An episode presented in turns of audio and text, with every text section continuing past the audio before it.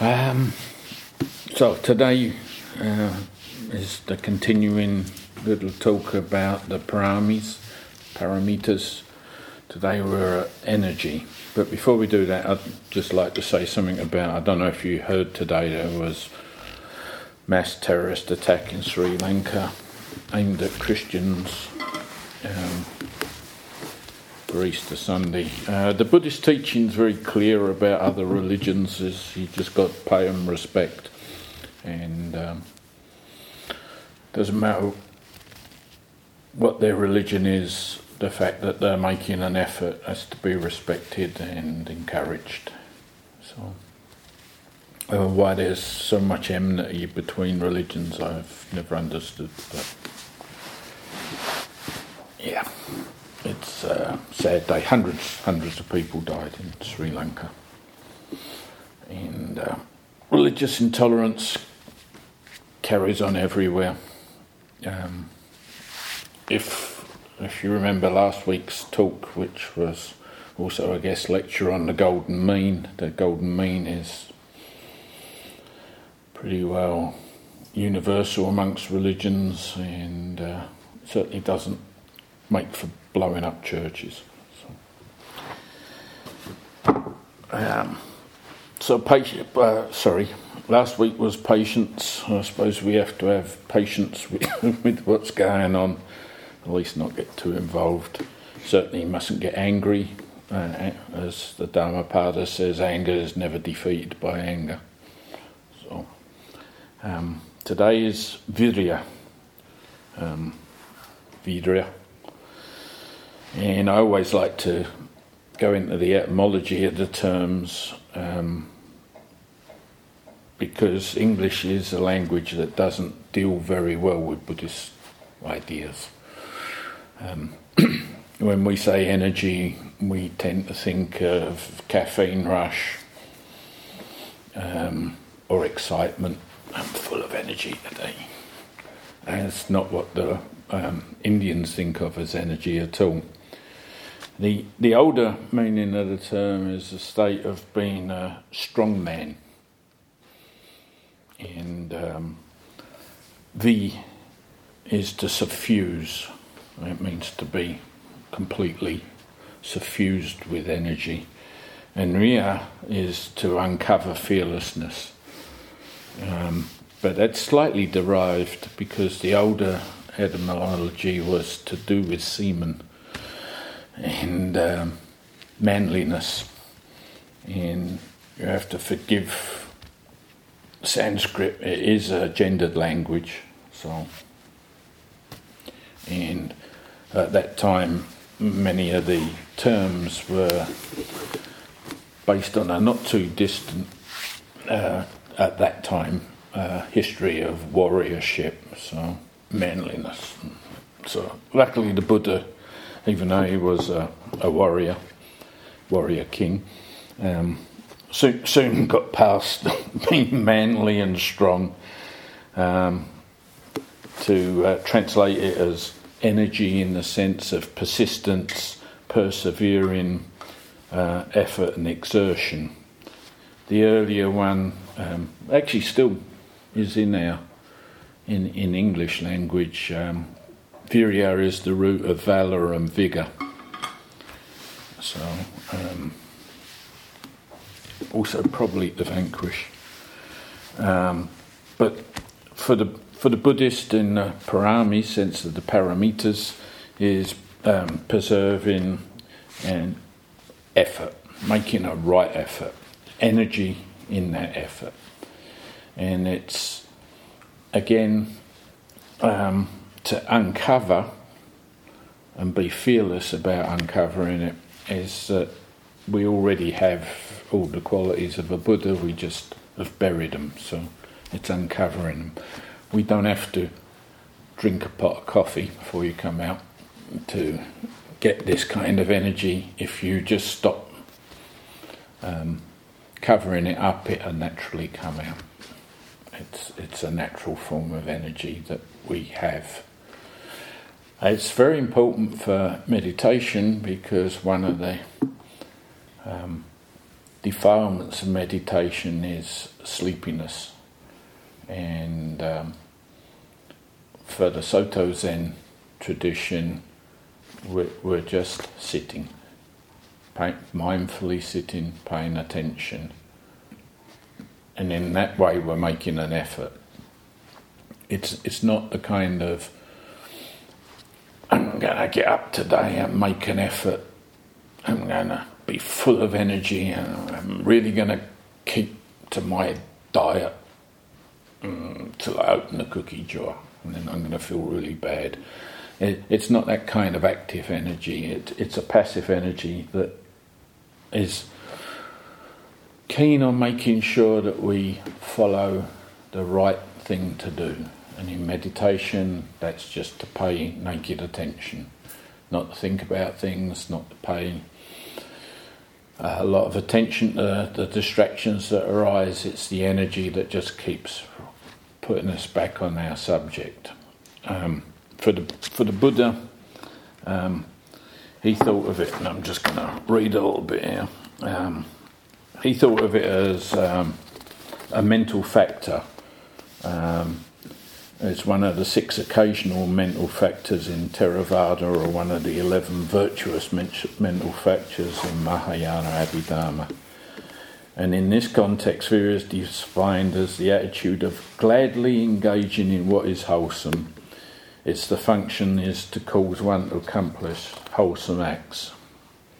And uh, in the Mahayana tradition, it is the mind intent on ever, ever active, devoted, unshaken, not turning back, indefatigable.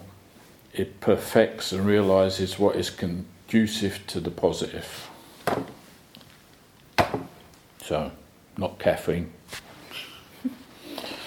but a calm, peaceful energy that keeps us turning back as many times as possible to what is wholesome. and just like all the other paramitas, they all come up together as as you perfect um, morality. Second one, you'll have more energy to perfect that morality, and as you become more moral, the mind becomes more calm and more energy comes up. Uh, one of the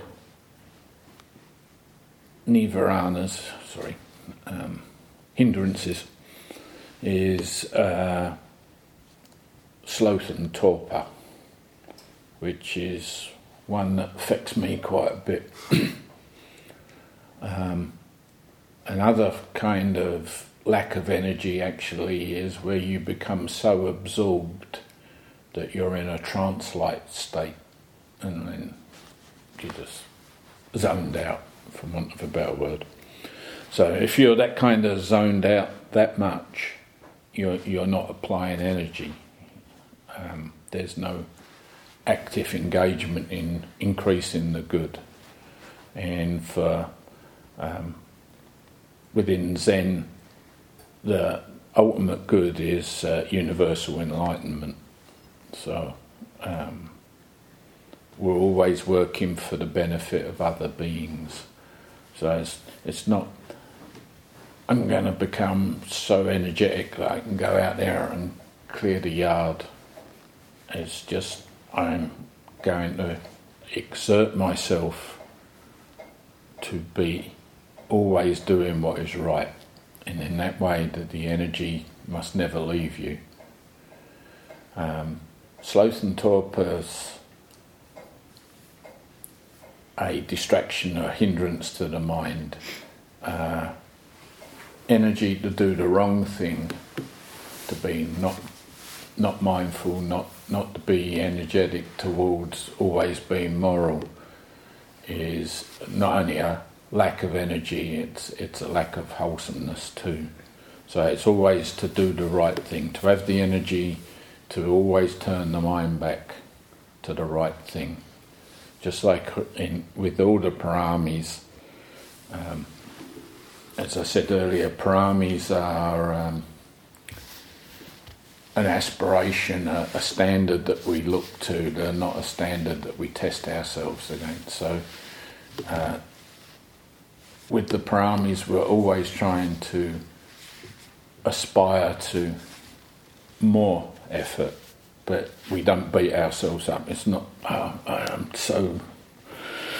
I'm so tired today, I can't be bothered to sit. Oh, I feel so bad about not sitting. I'm just going to go back to sleep. Um, that's that's not energetic. But then again, you don't have to test yourself against the parami. Do I have the energy Avalokiteshvara?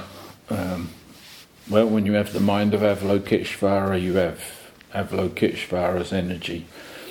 Um, but that's not where most of us are. So you just do your best, try to be energetic, but not be excited. One of the problems in meditation is if you give rise to too much energy and it's out of balance, and then it becomes excitement, and that in, itself is a distraction. Um, the mind will start hopping around. The little monkey mind, as Maida often mentions, nibbling this, nibbling that. And it's like it can be very energetic and excited, but it's it's not it's not just sitting. I think Shikantaza.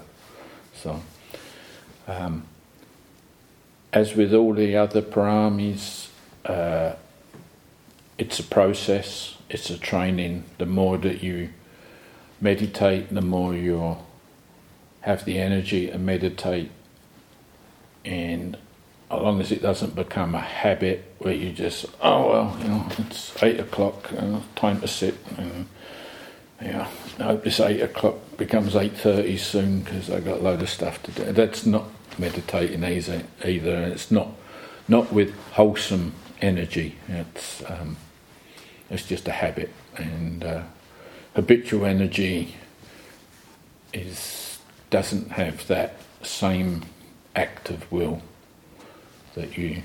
Sometimes the most important meditation you do is when you feel less like doing it I was like, oh no, I got to meditate now.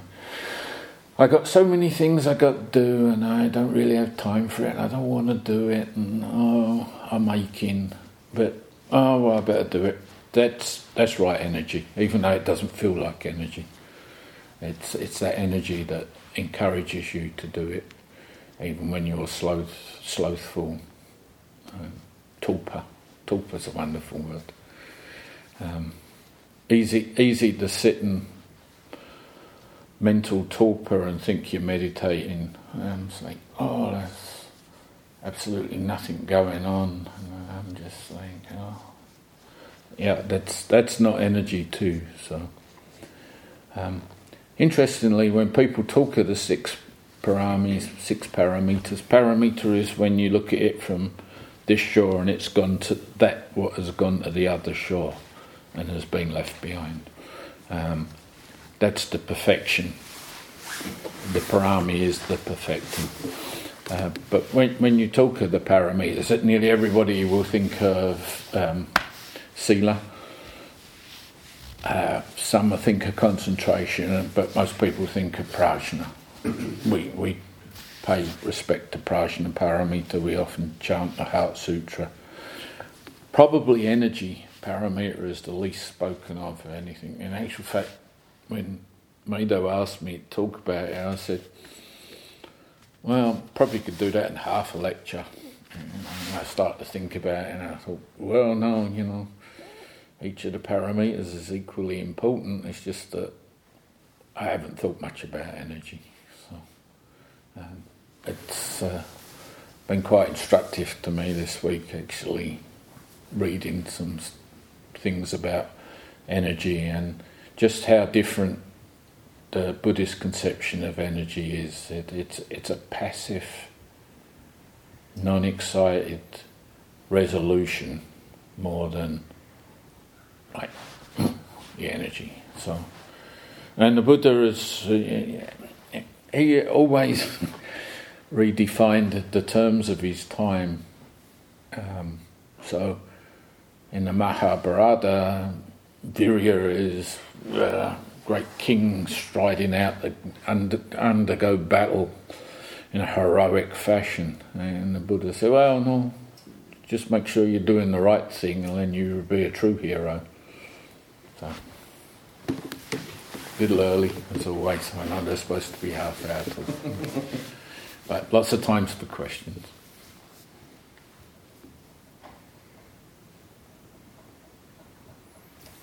um, when you were talking, at the, uh, you know, kind of opening up your talk, talking about other religions and, and what that means in Buddhism, um, I'm reminded of actually something that a former Sangha member of ours had said um, when talking about, you know, like like many people that end up at Oan, people are coming from different spiritual backgrounds. That you know, sometimes there's a period of atheism or agnosticism in there, and then people find, you know, come to Oan.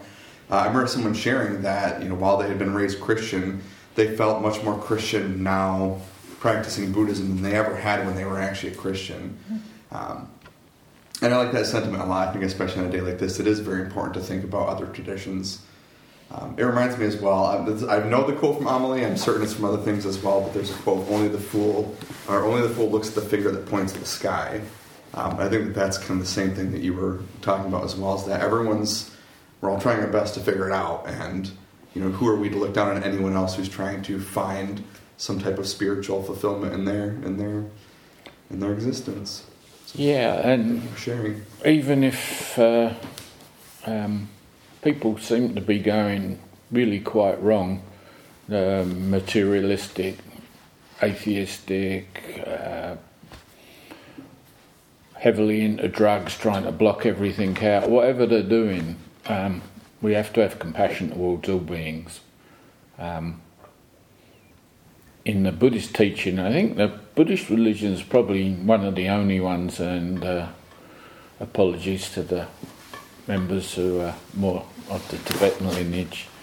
But in the in most of the Buddhist teaching, there's there's no battling of demons, and you know, Mara who tried everything he could to stop the Buddha from becoming enlightened um, was not exempted from um, Buddha's compassion. And I think we're the only religion that, you know, the truly evil still deserve compassion and understanding because they're suffering too. In fact, they're adding to their suffering at a far greater rate than most other people.